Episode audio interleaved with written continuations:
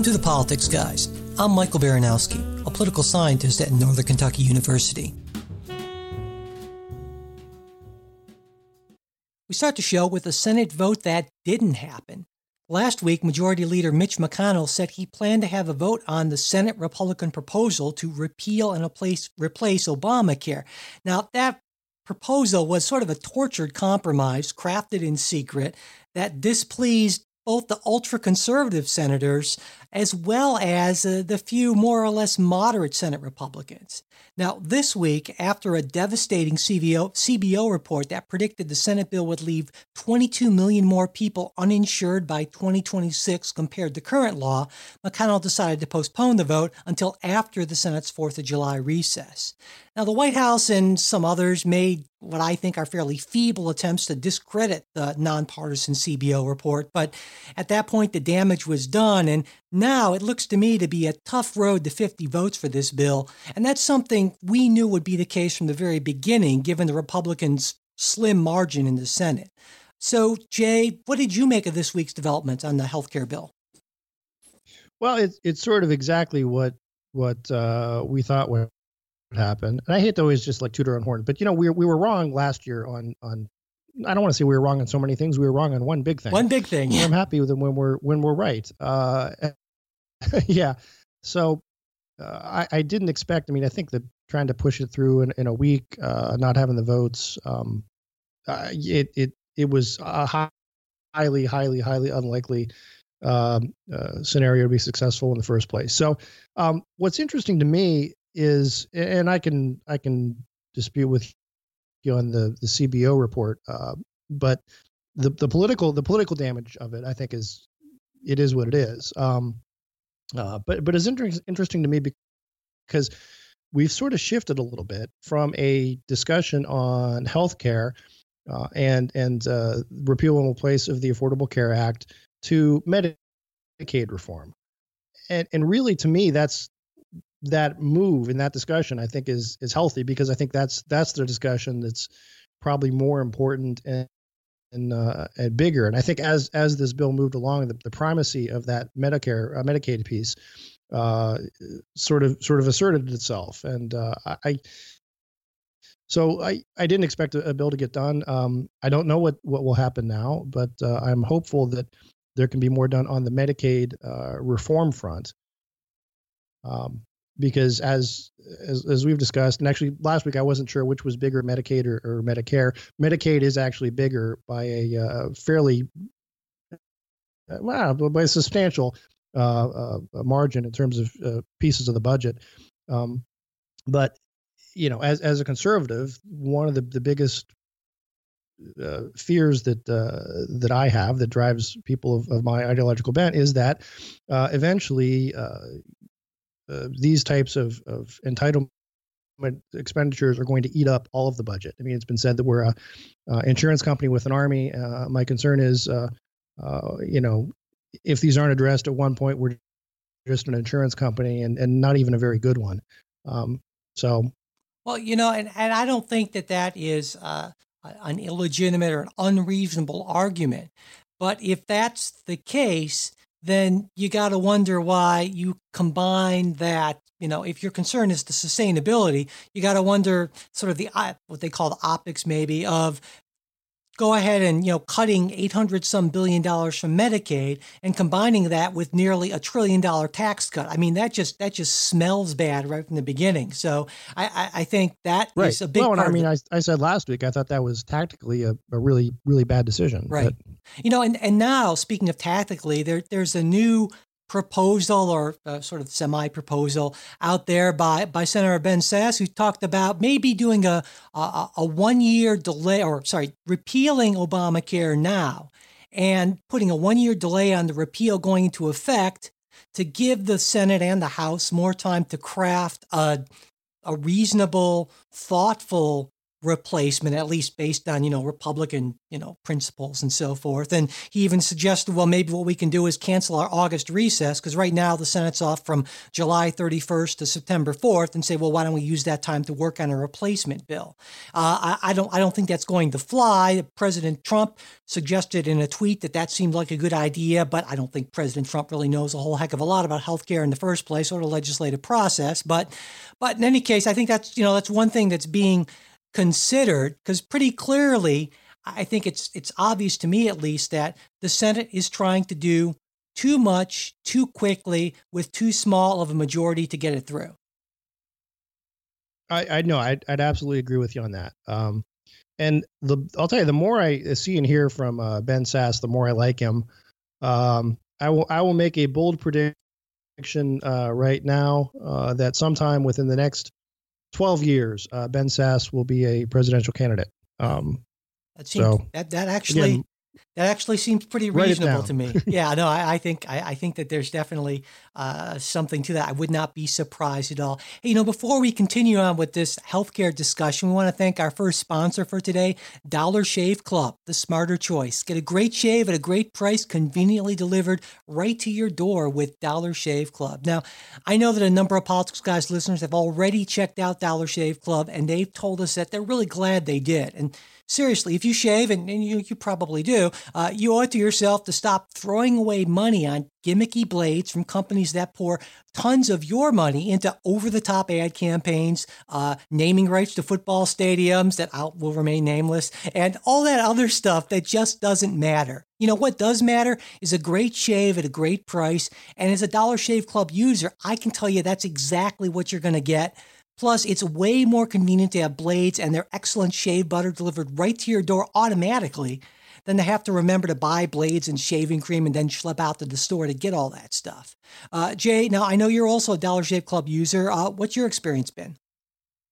Well, I am, and I'll tell you, I'm a, a fiscal conservative, uh, and also in order to keep up my uh, credentials as a clean cut uh, member of the uh, Republican Party, uh, I need to uh, look sharp and can't go around uh, being all uh, look like some scruffy looking hippie. That's right. So uh, Dollar Shave satisfies both of those those needs for me. I get a, a, great clean shave, and I, I save a lot of money doing it.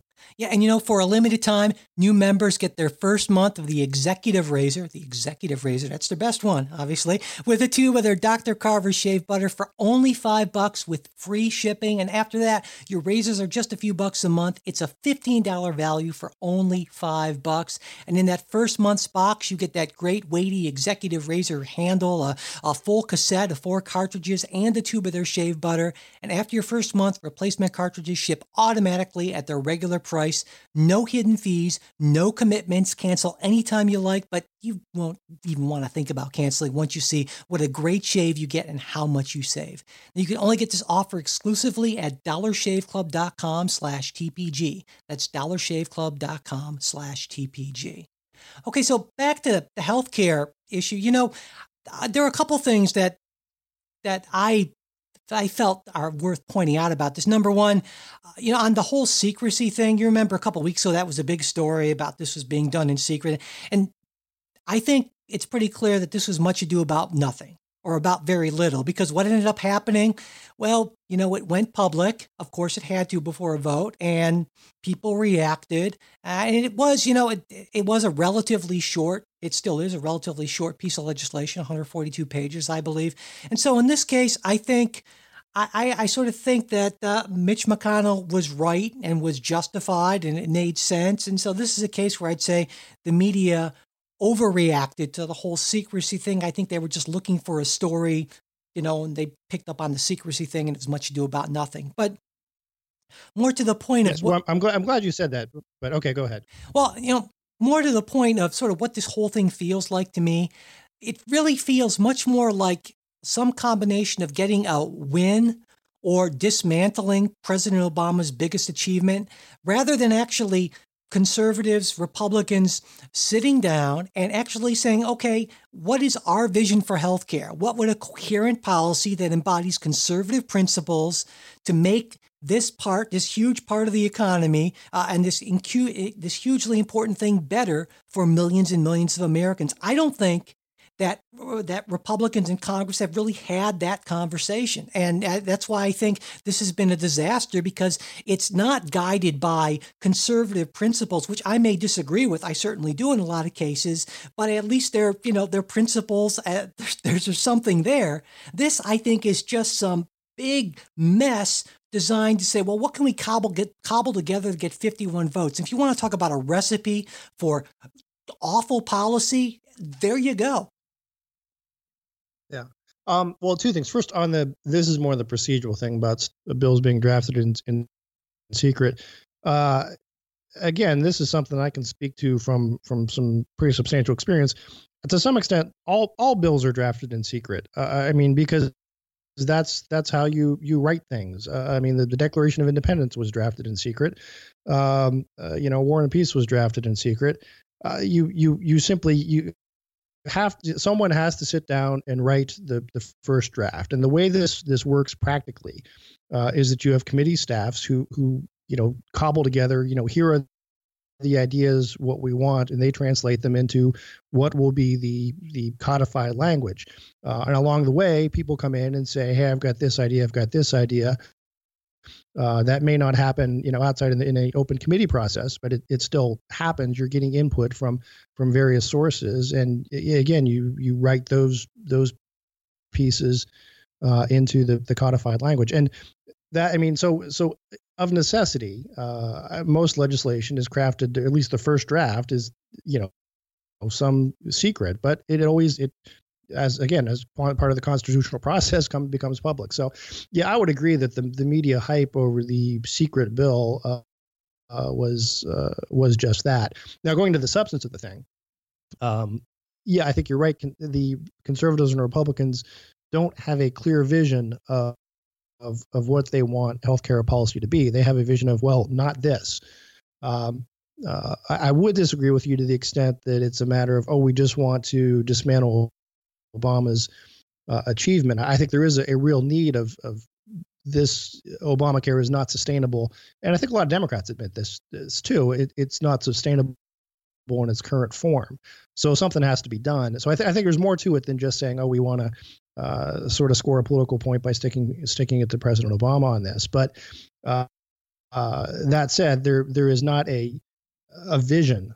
Uh, I think, as as uh, as George Bush would uh, Senior would have said, um, the vision thing is lacking. Well, you know, a, couple points on that not sustainable thing. I agree and disagree with you on that. I like a good I guess social scientist. Uh, but the, the point where I agree is I think, yes, you're right that, that even most reasonable Democrats would say that there need to be some changes made, some alterations made to make this uh, a better, more sustainable policy. You know, and people have been saying that. Reasonable people, I think, have been saying that pretty much. Well, the, I mean, of the the, the, the problem is, I mean, it's becoming more and more difficult for, and this is more not in the Medicaid area of it, but the, the the uh, private market. Well, that's where I disagree with you. That's where, where I disagree down with one you. provider in a lot of places. Yeah, that's where I disagree with you. I think okay. uh, now it's certainly and we talked about this a few weeks ago. Every major policy, you can't expect it to be right right out of the box. There, you're going to need to make changes, make tweaks. You you learn from experience, you know, and, and and you make changes. That's ideally how policy works. It's an it's an iterative process, but we don't have a political system that allows us to do that as much as we would as much as anyone would like but in terms of the uh, unsustainability the death spiral thing that has been way overblown and the biggest cause of that has been President Trump and Senate Republicans. I mean, the reason why the reason why insurers are so freaked out and they're pulling out is they're saying, "Well, what's going on here? Well, we're not going to get, you know, we don't know what the future of this is." Subsidies. It's like it's like it's like burning. It's like setting fire to your house and saying, "Hey, this is dangerous. We better get out." I mean, it's, it's just ridiculous. But but in any but, case, but, but of course, I mean that that sort of that that sort of goes to the problem of look um, if this was workable and self-sustaining, they wouldn't need subsidies in the first place. Well, it seems to me it's it's like that old Vietnam thing of we must destroy this village to save it. I mean, I, I but anyway, you know, there's one other thing I wanted to talk about is there are some people suggesting that well maybe there's a possibility for some sort of a bipartisan deal here where where where maybe they could sort of take the Rand Pauls and kind of put them to the side and maybe try to work something out with the the few somewhat more conservative Democratic senators. Now, I think that in some level that would be a great idea, but I also think it's pretty much a, a, a pipe dream, you know. But still, I agreed. Not not going to happen. I, I I would I would say, look, there's a possibility that maybe you know if you have to if you're going to you know close so close to 51 votes and you uh, you have to lose a Rand Paul or someone like that, maybe you pick up a, a uh, Joe Manchin or something like that. Uh, but I, I don't see I don't see a a much broader coalition of a bipartisan thing. I think maybe you get maybe you pick up a defector or two uh, from a, a red state.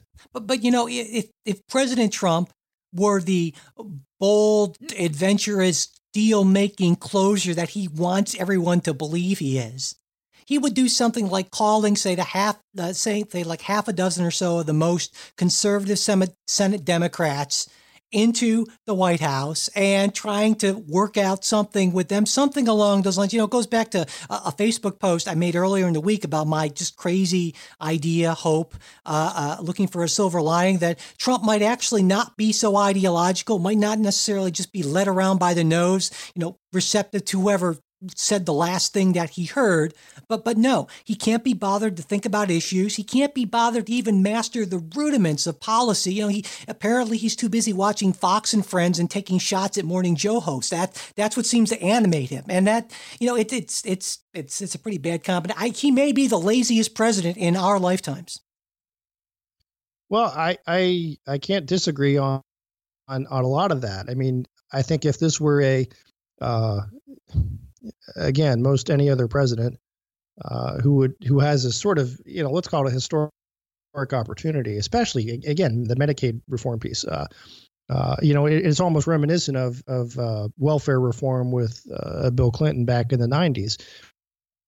Uh, there is an opportunity actually to to do something here and and get something done if he would were to bring in some people and, and tackle bits and pieces of it. But I think it fails for a couple reasons. One, he's he's such a polarizing figure to the left.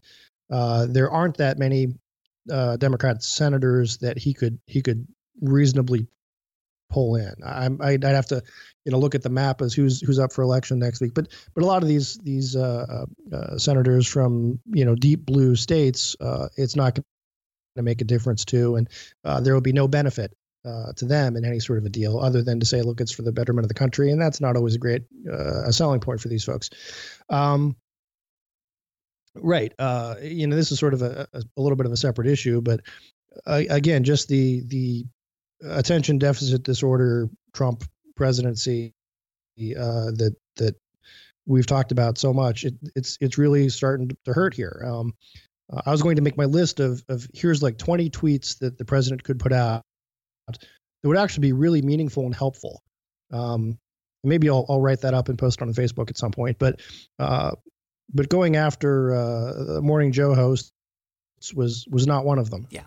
Yeah, he just can't help himself. You know, before before we move on to our next story, I want to thank our second sponsor for today, SeatGeek, a great low cost, super convenient way to buy tickets for live events. With SeatGeek, you can find the best seats at the best prices. It's fully guaranteed, and it only takes a few taps on the app or a few clicks if you access it through their website, SeatGeek.com. Now, I've got the app and I use it on my computer as well, and wherever I use it, it lets me know what's going on in my area, gives me all sorts of recommendations tailored specifically to my interesting musical interest. Uh, just recently, he told me that Willie Nelson is coming to town. Now, I don't know how I've managed to live this long and never see Willie Willie Nelson. I, I don't even know how, know how Willie Nelson has actually managed to live this long, but another issue. But but now, not to you. Yeah, there you go. thanks to thanks to SeatGeek, I can rectify this musical shortcoming of mine. And and a few days after that, a group I remember very fondly from my youth, Huey Lewis and the News, they're still together, believe it or not. They're still in town, and I wouldn't have known about any of this if it hadn't been for SeatGeek. Plus, with SeatGeek, you can get updates on whatever venues, events, performers you want to keep track of. You can even connect it up with Spotify, your music library, Facebook to get notifications about artists that you listen to and that you follow, though you can turn that off really easily if you'd rather not get notifications. And when you buy a ticket, they'll even put the day and time of the event on your calendar, only if you want. Now, best of all, Politics Guys listeners, you get $20 off your first SeatGeek purchase. All you have to do is download the SeatGeek app or go to SeatGeek.com and enter promo code Politics Guy. That's all one word and no S, just plain Politics Guy today. That's promo code PoliticsGuy for $20 off your first SeatGeek purchase. Okay, moving on. You know, Jay, June is always a big month for the Supreme Court, right? Uh, they're, they're, announcing their sure their big decisions before they're getting ready to close up shop for the summer, before the first Monday in October when they start up again. But our first Supreme Court story today, we've got two of them. This one isn't about a case the court has ruled on, at least not yet. This week, this week, the Supreme Court partially lifted the injunction the Fourth and Sixth Circuit Courts imposed on President Trump's travel ban and said that it would hear the case in October at the beginning of its next term. Now, three of the justices, Thomas, Alito, and Gorsuch, were in favor of lifting the injunction in its entirety, but the majority ruled that the ban could not be imposed on anyone with what they termed to be a credible claim of a bona fide relationship with a person or entity in the United States.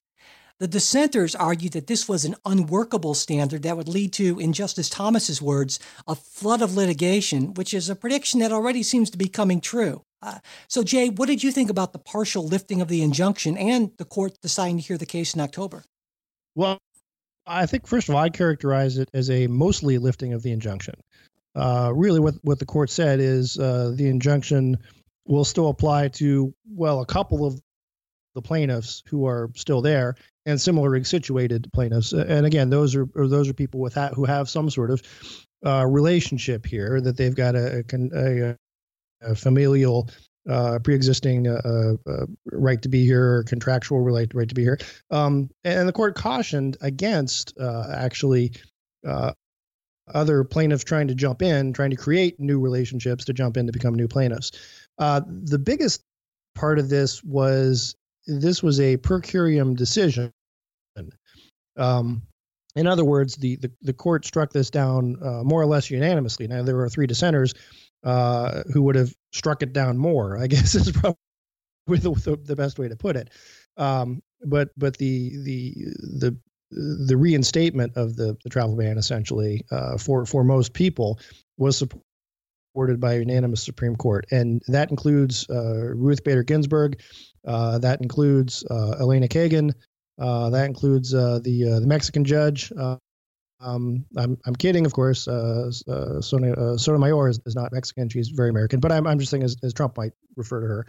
Um, but I mean that, and that is a, a big statement, and also significant to me was there was no discussion of this uh, piece on the success of the success on the merits relating to Trump's campaign statements, which is had been a big piece of what the lower courts based their rulings on. So I, I think this is a, a, pretty big deal, and I think it also sets up an argument for uh, when we get to uh, the next term, uh, whether or not this this case may be moot altogether, because by that point, the uh, three month ban will have uh, expired. So I mean, this is this is I mean, uh, this was a win for Trump. Well, it was it was I would say it's certainly mostly a win. Yeah, but I, but I would largely agree with you. You know, I wanted to talk about that issue of why even the most liberal justices, right, were on board with at least partially lifting uh, lifting the injunction. And I think it goes to right, a couple of things. One is that there's this presumption that the president has broad authority when it comes to to, to carrying out the uh, national security policy and and protecting uh, residents of you know the United States from from all threats, foreign and domestic. But, but a second thing I think also goes to this idea that just because something is a colossally bad idea doesn't automatically make it unconstitutional. Uh, Donald Trump is, Donald Trump has proven that he can do a lot of stupid things that are well within the Constitution. I think this travel ban is partially that. I think it, uh, sort of along the lines of what the court seems to be, a majority of the court seems to probably be okay with. I think you could craft the ban based on that that would pass constitutional muster, that would still be a really bad idea. Uh, but we've talked about this a time and time and time again, and it, it just makes me nuts where people it always just, bears repeating. Yeah, sure. Well, because well, it's just one of my pet peeves where just because it's a horrible policy idea, it is you know awful to people doesn't mean that it's unconstitutional. And I want to you know I want to make that clear. So but you know, another thing I want to point out is, and why I think this is such an idea, a bad idea. Uh, there's this study that's been talked about recently from the Cato Institute, and you know the Cato Institute, Jay. I do. They're yeah. good, good libertarian. Yeah, they are no, they are no big, you know, hippie liberal kind of group. And according to their study, no American has been killed by terrorists from any of the six countries named in the ban since 1975. It's nearly 42 years. So, I, I think this is a bit of uh, anti anti Muslim security theater. That's that's an awful idea, and, and, I hope as much of it as possible is, is struck down. But again, I don't think it's entirely, depending on how you set it up entirely unconstitutional. It seems to me also that in October, when they do hear it, we basically have three to four justices who would be pretty much for striking it down, maybe in its almost in its entirety. Uh, Sotomayor, Kagan, Ginsburg, Breyer, and you got those three for upholding it probably in its entirety. Thomas, Alito, and Gorsuch, which kind of puts Kennedy and Roberts kind of in the middle as the potential deciders. Because remember, Roberts has disappointed conservatives on more than a few big case occasions in the past. So how do you well, see this? I, first, I, I, would, yeah, I would say I, I, I don't think uh, I'm not sure that, that you've got uh, the three liberals really uh, in in the uh, in the bag for uh, uh, striking it down because look, uh, I think uh, Justices uh, Kagan, Sotomayor, and uh, Bader Ginsburg. Uh, first of all, they're all much smarter than us. Well, much yes, smarter, but we'll, um, but but, but look, they're Supreme that. Court justices, and and they they've they've dealt with this stuff, and they're well aware of the the same things that we just said. That there are plenty of uh, policies out there that may be useless, unhelpful, or just downright stupid uh, but that doesn't make them unconstitutional. Uh, and, and, I'm hopeful that uh, those three will look at this in terms of the, the bigger picture, where we're talking about uh, uh, relative powers of the various branches of government, and and you know hew to the the long long standing um, uh, precedent that the executive has very broad authority in areas of national security. Um, so I, I, think that's I, I, really you know assuming the case even goes forward and, and isn't uh, isn't moot, uh, uh, I, I think um, I think it'll be it'll be upheld. Even you know even if you have some and, and perhaps they may uh, write uh, concurring and and you know go on about how it's it's a bad idea. And I I don't disagree that it's a bad idea. And uh, there's it was an unnecessary again like so much of what Trump has done an unnecessary distraction, Uh, but the importance of uh, maintaining the, the, power of the executive uh, in national security matters, I, I think, is going to uh, going to prevail. Yeah, and now in the interim, until that ruling, which won't come until well, at least as if it's going to be heard in October, you know, after that point. So, uh, in the interim, it seems just what Justice Thomas suggested is happen would happen is happening right? The administration is is uh, interpreting bona fide relationship in the most narrow way it possibly can. Of course it would because it wanted the, the whole entire ban. And so we're seeing lawsuits by people who want to interpret in what i think is a more reasonable or sometimes maybe not quite a more reasonable way. And so he's absolutely right about that. And i think we're just going to see keep on seeing more and more of these lawsuits until the court finally uh, gives some sort of definitive ruling on this Okay. Yep. All right. Moving on to our next story, also a Supreme Court story. Um, Early in the week, the court ruled that in certain instances, states must provide aid to religious groups, even if that state's constitution sets up a strict separation of church and state. Now, in the case, Trinity Lutheran Church versus Comer. This involved a Missouri playground safety program, uh, basically like uh, putting down that soft stuff on the playground that we didn't have when we were kids, you know, because we were tougher back then. But anyway, it seems like a good idea, right? And one of the highest ranking applicants for these limited funds was Trinity Lutheran Church. But the state rejected their application because their religious organization, and under the way the law was written for this, they were not eligible for funding. Now, Chief Justice Roberts, who wrote for the seven justice majority, argued that the law was an unjustified government discrimination against churches. Justice Sotomayor, who authored the dissent, which was joined by Justice Ginsburg, uh, she actually read this dissent from the bench, which is generally a sign that they're fairly, you know, upset with the majority opinion.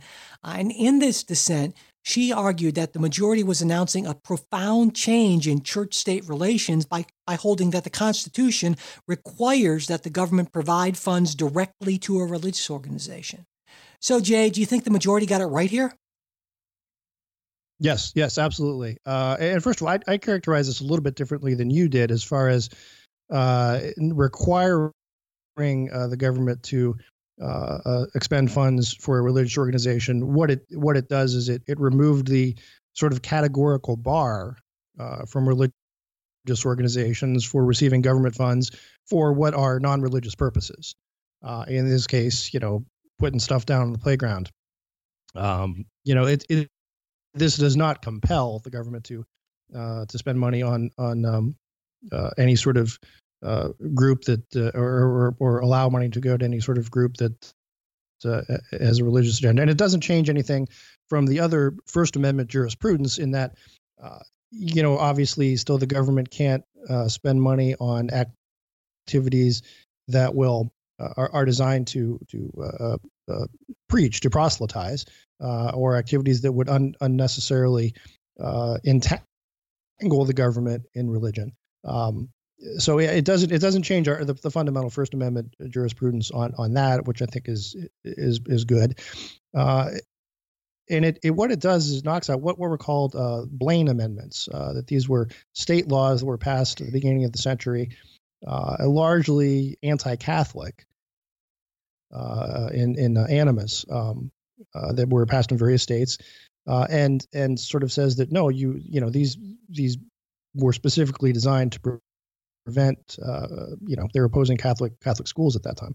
Um, so I, I think it's it's a good decision. Uh, I think the majority gets it right. Uh, uh I, I, I don't think it's a tremendous groundbreaking uh, change, uh, and it's actually pretty consistent with earlier jurisprudence on issues like school vouchers and so forth. That you know, look, this you know I, I, want, I want to make Go a ahead. point about that whole direct versus indirect thing. Uh, now, it, there was this 2004 Supreme Court decision in Locke versus Davey involved uh, uh, Washington, the state of Washington. Uh, they offered college scholarships to all students except students who were pursuing a degree in uh, devotional theology. And uh, the court said that that was fine.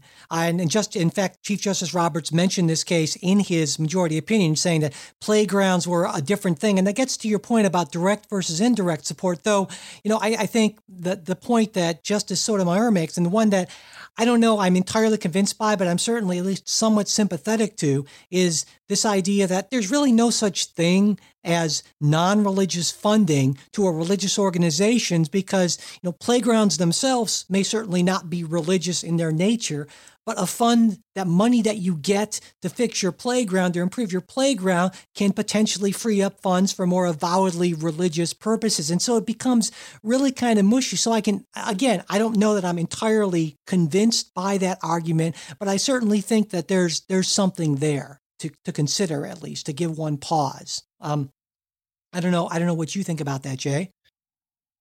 Well, you know, look, I, I get the idea that all money is fungible. Uh, that's that's always an issue in funding anybody. Um, I could we you know flip it the other side and say, okay, you know, whatever, Planned Parenthood Planned Parenthood could get money, but it's not for abortions. Uh, and again, money's fungible, so yes, they can take from one pot and put in another. Um, in this case, though, it's it seems that the the law that, that was struck down uh, is is in and of itself aimed at um, uh, discrimination against uh, religious groups. Uh, it's it's saying here is a benefit that will, can apply to uh, any organization that applies. Oh, unless you're religious, uh, and and I think that's that's problematic. And and I guess I, I understand sort of my I understand what she's saying. I, I disagree with it uh, that what we have here is a direct benefit as opposed to, for example, I mentioned the voucher cases, where in that case it's money goes to the parents who then spend it uh, at a religious institution. Uh, uh this this actually the, the, the check reads, you know, payable from the federal government to uh, Saint whoever you know or Trinity Lutheran. Um, so yeah, I, I, guess I guess there's there's some distinction there, um, but but I, you know, I, I don't see that. I don't see that as, as a problem of encroaching on the the the the boundaries between uh, state and uh, and uh, uh, church.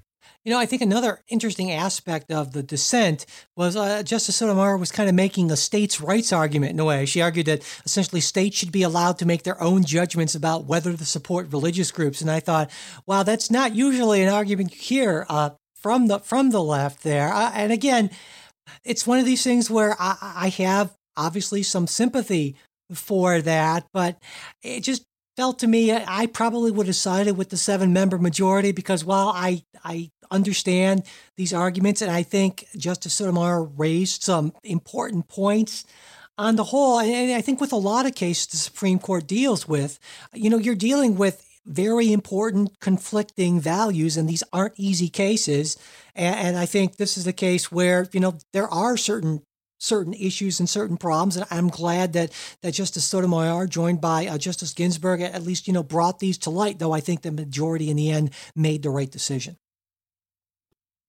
All right. Uh, before we get to our, I, I could, oh, okay. We'll, we'll we'll talk about this some other time. I okay. because we have more to talk about on that. But okay, we got to move on. We got to keep moving. Well, before we before we do move on, we want to thank our new supporters this week. We have three new supporters this week, and all of them are supporters, monthly, new monthly sustaining supporters through Patreon.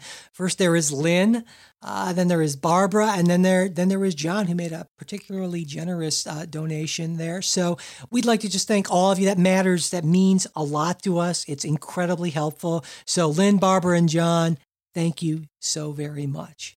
And if thank you, you guys. And if you'd like to help keep the show going, you can do exactly what Lynn, Barbara, and John did last week.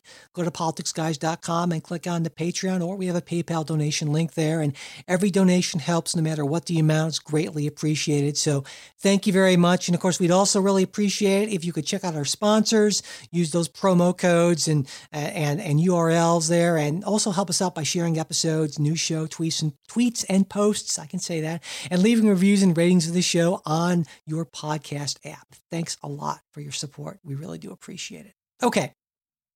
You know, Jay, a few years ago, the city of Seattle uh, did something, well, I think that a lot of people on the left, myself included, uh, were sort of looking forward to. We're glad it happened. They enacted a city ordinance that gradually raised the minimum wage uh, in the city of Seattle, which is now currently between 11 and $15 an hour, depending on the size of the employer. And all employers are going to be required to pay at least $15 an hour by 2021. And at that time, how's that working out for them? Well, uh, you know, at that time, right, liberals like me hailed it as a victory in the fight for 15, a blow against inequality, and conservatives like you warned that it would drive down employment in hours and thereby by essentially hurting the people it was trying to help. Now, an early study of Seattle's minimum wage, which we actually discussed on the show a while back, found that it was mostly a wash, uh, a result that didn't really satisfy either side of the debate. But this week, a new study came out this study was published by a group of University of Washington economists who were commissioned by the city. And the study concluded that the average low wage worker in Seattle has lost around $125 a month due to the minimum wage hike. Now, conservatives were quick to tout these results, while liberals were just as quick to poke holes in the methodology. So, Jay, what's your take on this? Well, again, I'd say sort of a, I, I told you so. Uh, and it's sort of a, a commonsensical sort of sort of uh, thing.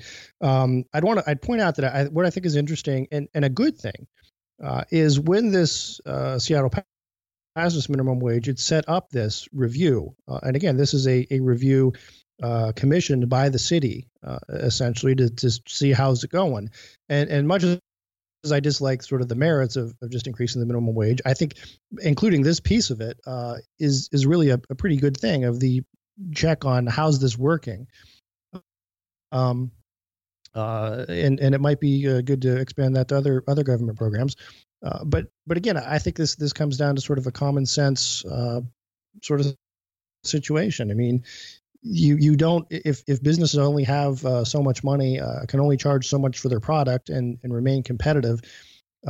something's got to give. And if they need to pay more to their workers, well, then what they'll have to do is cut back hours for other workers, and those people who are working are going to have to work harder, or they take steps towards uh, greater automation, um, which is what we're seeing, you know, particularly in the, the fast food uh, area. So.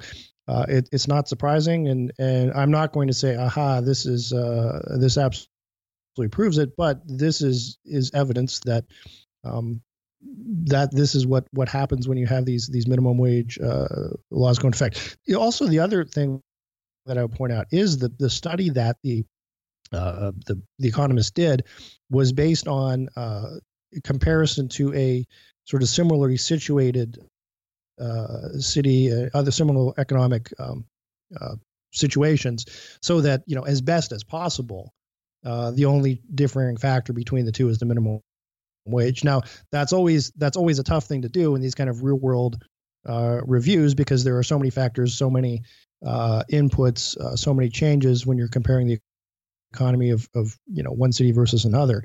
Uh, but I think they they did their best to to narrow that out so that we can you know focus just on that that one factor. Yeah. Well, you know, obviously my take's a little bit different on it. You would probably wouldn't be surprised. Uh, you know, what you call simple common sense, I call an article of faith on the right that is certainly open to question. Uh, and a couple things I'll point out. Number one, this this result goes against a number of past studies. So it's a very different result, which in part is why it got so much play, because different results always get more play. Secondly, uh, this data is not available to anyone else. It hasn't gone through the scientific peer review process yet. So it's very, no one has been able to look at their numbers and check their numbers. And as people on the right would tell you when talking about climate change scientists, they would say, well, they're always cooking the books. So I don't know. But oh, absolutely. The, absolutely. I agree. The point being, yeah, peer reviews, so very important. Go ahead. Yeah. Third, maybe most important, the study excluded large employers with locations outside of Seattle, and around 40% of workers in the state of Washington work in businesses with multiple locations. So, you know, there's all that all that involved. Now, that's not me saying that this this result is is worthless. I'm not saying that at all. What I'm saying is that this is one data point, right? One result, and like any study, it has its flaws. It's incredibly difficult. You know, once you get outside of the lab, it's incredibly difficult to do these things. So we add this to the mix and we say, well, okay, that's that's one more data point. and we take a look, you know, and keep on doing more studies. Like, for instance, Arizona not too long ago enacted a minimum wage hike. The entire state of Washington has one, and so once you get a whole bunch of different research methodologies, different researchers, different areas and if they start to coalesce around a common finding, that's when you can start to have a reasonable amount of faith in that sort of thing, which is why, for instance, you know, when 90 something percent of the climate change studies say one thing, you can have a reasonable amount of faith in it. You know, for instance, uh, just to use an example off the top of my head. So I don't just think. a random example. Exactly. I don't think people on the left should discount this study. Ah. I think that, you know, they should say, okay, well, this is important evidence, and we're going to take a look at the, the flaws in the methodology, just like people on the right would take a look at the flaws of the math methodology of those on the left. That's that's what makes the scientific method, I think, the best way to advance knowledge. And if we really care, I don't care whether you're on the right or the left, if you really care about doing what works best, helping especially poor people, you know, victims of economic inequality, well, then you care about the data. And while you certainly don't put your ideology entirely aside, the most important thing is not whether it's a liberal policy or a conservative policy, but does this policy work? And so that's I oh, agreed. You know, that's still an open question, and I think this is a valuable piece of information. And I hope we see the data uh, subject to peer review and opened up, so we can kind of get a better sense of this as as it goes on.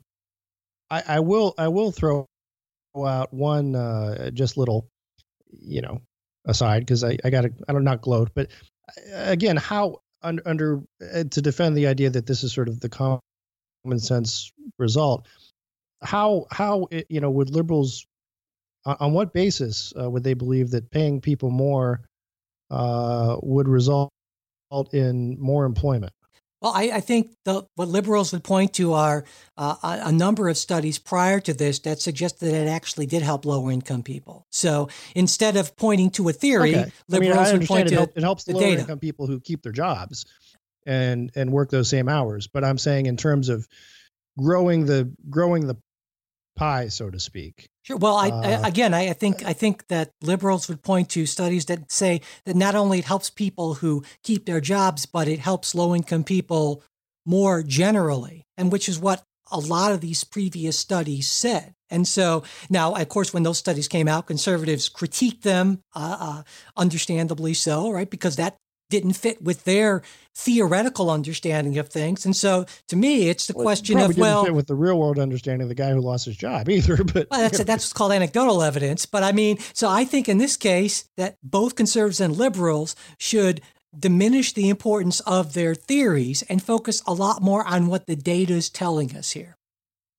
And I think that's something you okay. can probably agree All right. with. Well, right? I, I know I, I, agree with you 100. percent of We, we we should keep focused and keep watching the keep watching the data and keep watching this as it evolves. Absolutely. Okay. Well, on that note of agreement, it is time for what we're reading, where we step back from the usually crazy pace of the news cycle and talk about you know the more in depth, thoughtful things that we're reading, listening to, or watching. Uh, Jay, uh, what do you got for us this week?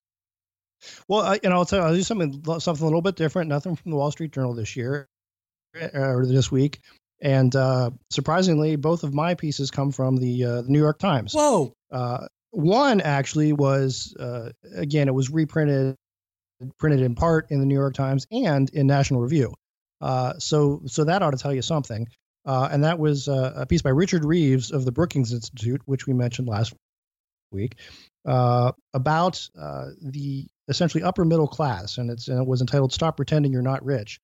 Um, and Reeves hits on what is is really one of the, the big points for me uh, is that the the real friction in our country, uh, the real divide, uh, it's not it's over race, it's not over gender or or sexual preference or religion, it's class.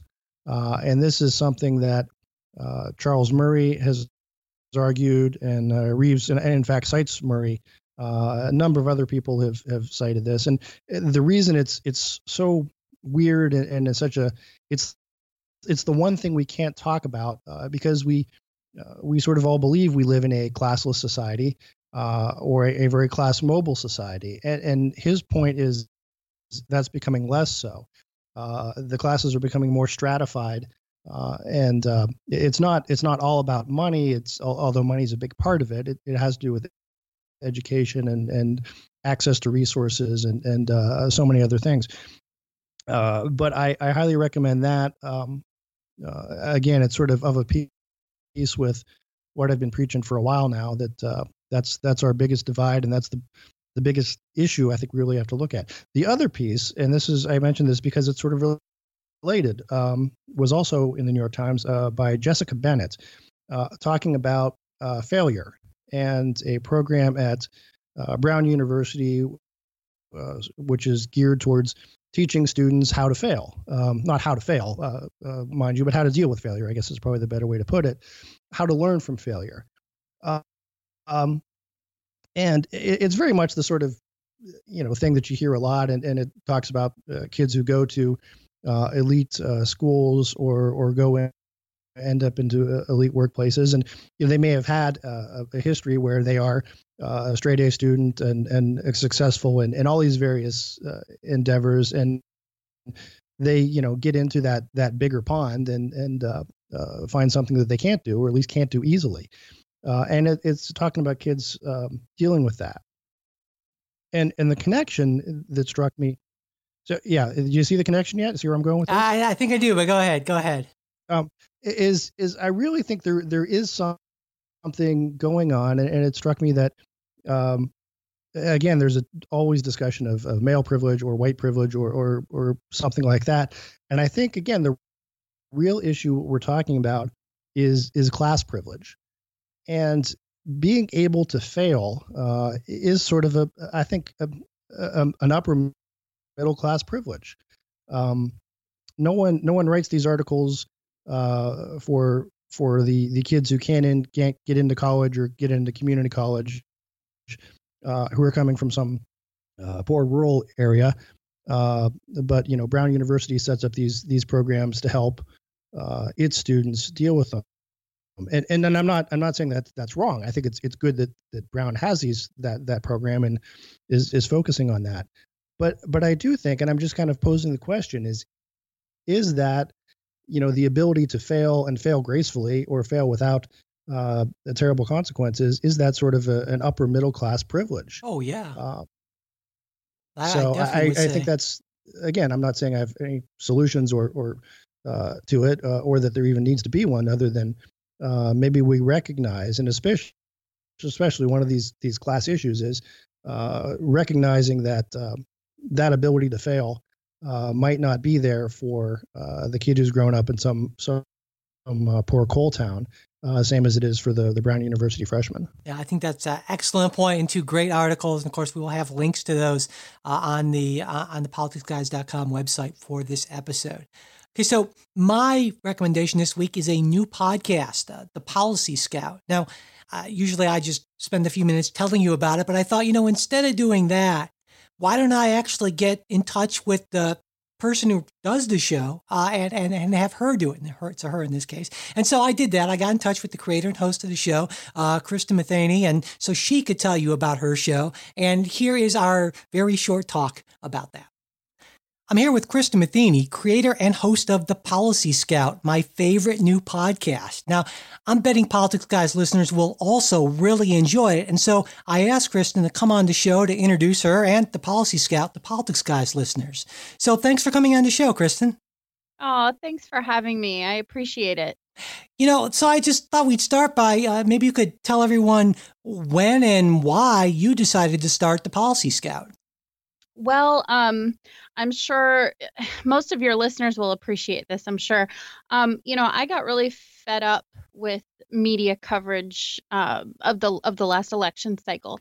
The last couple of years have been pretty uh, pretty terrible, um, very partisan, very biased, and you know, I I I just graduated with my master of public administration from the University of Southern California.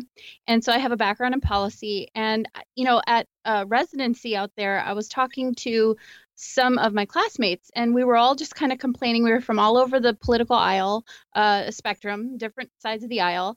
And we were just all complaining about how partisan everything is, how we can't seem to get a straight story, and how there are these huge issues that are really relevant um, that we're just dying for knowledge about. Um, and we were having a hard time trying to get something that wasn't edi- editorialized. So, as an avid podcast listener, I never in a million years thought that I would ever have my own. I was kind of a happy listener. And I, I just decided actually on the plane ride home from that residency from Los Angeles to Fort Lauderdale, I just kind of decided, you know, maybe there needs to be another podcast because there aren't many of us out there, you know, kind of doing the bipartisan balance thing. You know, maybe there needs to be another one um, to explore these big policy issues. So, so that's kind of where that got started. Well, I think that was a, a great decision. That sounds very similar to sort of uh, our uh, origin story, as it were, just being fed up with or with with not having those sort of alternatives and just deciding, well, I could just create my own. And you did, and it is definitely. Uh, I think you're doing a great job with it. So, could you talk a little bit about the sort of things that you cover on the Policy Scout and your approach to covering them? Oh, sure. So, what I try to do is um, I try to cover topics that um, some of the topics I know a lot more about than others. Some of them I don't have a lot of knowledge of, or maybe I thought I had knowledge of them, and then you start to research them and you realize you don't really know anything. Um, so, I most of the topics I've chosen so far um, in the five episodes are um, topics that are relevant, but they're sort of big policy issues, and they're not necessarily something that that you see pop up in the news. So I try to feature topics that should feature that should be featured more in the news. Things like um, Common Core. Um, freedom of speech on campuses, um, media bias. I did an episode about cybersecurity. This next one is about um, the, uh, the Department of Veterans Affairs because it's just tragically underreported um, you know the mess that's going on there. And i try to feature issues that you know aren't necessarily partisan issues but perhaps the solutions that are proposed are from you know either side of the aisle. And so my approach is i kind of try to remove all the the filters and the bias and i try to just give people facts. Um, and i you know it's a little different from your podcast um, you cover the you know stuff that's in the news um, i try to cover stuff that's maybe a bigger policy issue so it's it's not quite like um, your podcast but it's it's i would say it's it's a nice compliment exactly um yeah yeah So, uh, what now? You said you're you're five episodes in at this point, so I imagine you have some plans for the the future of of the Policy Scout. I wonder if you could maybe share some of those.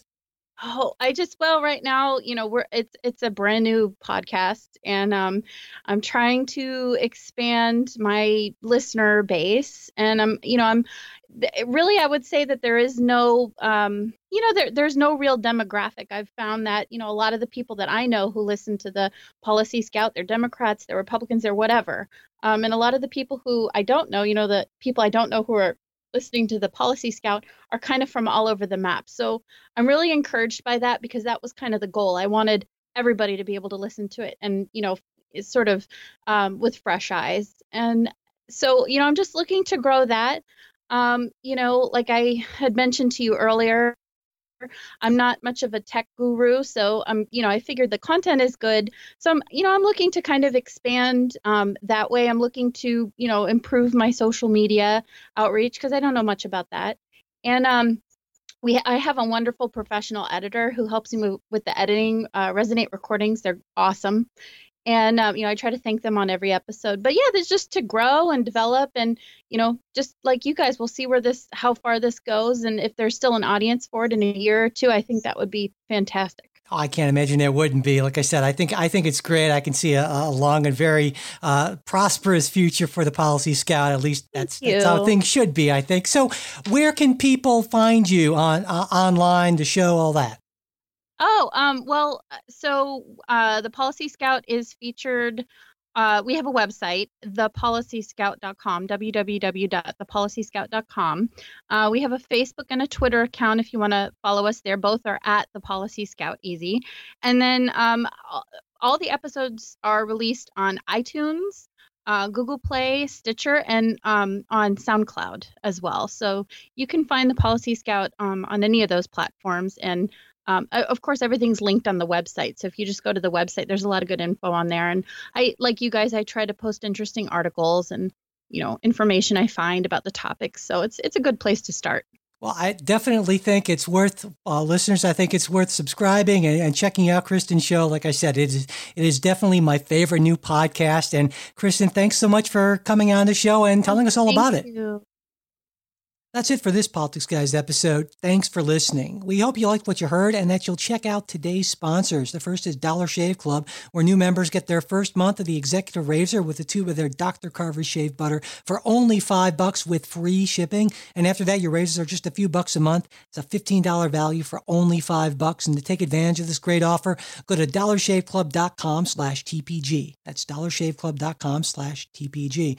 Next is SeatGeek, the fast and easy way to get great tickets to live live events at a great price. And Politics Guys listeners get $20 off their first SeatGeek purchase. Just download the SeatGeek app or go to SeatGeek.com and enter promo code Politics Guy. It's all one word and no S, just plain Politics Guy. Enter that promo code at Politics Guy, get $20 off your first SeatGeek purchase.